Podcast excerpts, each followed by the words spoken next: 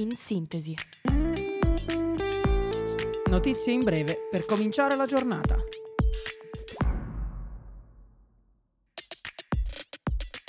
Buongiorno a tutti e ben ritrovati da Radio Yulm. Io sono Federica e questo è In Sintesi.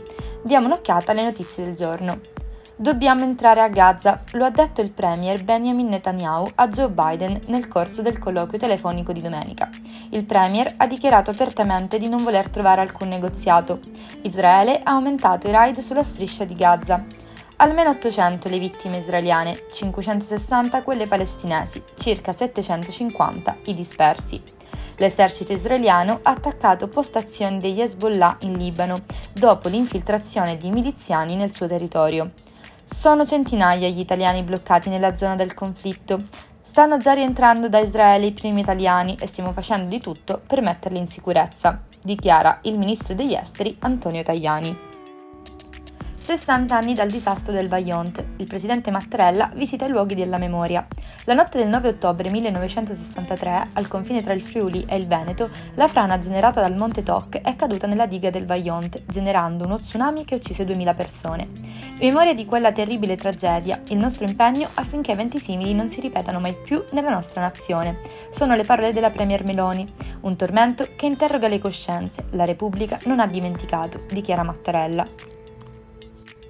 Domenica 8 ottobre si sono tenute le elezioni statali in Baviera e nell'Assia. Il centrodestra tedesco, all'opposizione a Berlino, vince le elezioni regionali e si conferma al potere. Il sondaggio elettorale indica una chiara sconfitta della coalizione tra socialdemocratici, verdi e liberaldemocratici, che sostiene il governo centrale presieduto dal cancelliere Olaf Scholz. Si conferma un'avanzata senza precedenti dell'estrema destra.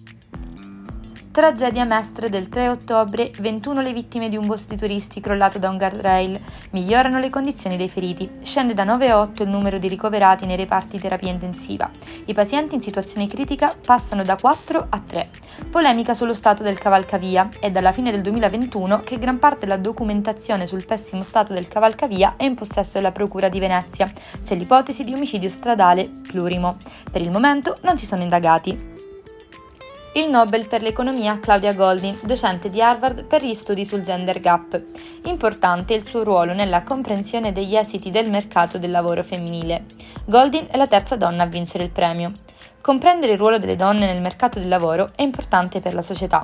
Grazie alla ricerca innovativa di Claudia Goldin, ora sappiamo molto di più sui fattori sottostanti e sulle barriere che potrebbero essere affrontate in futuro, ha dichiarato il presidente del Comitato per il Premio Scienze Economiche.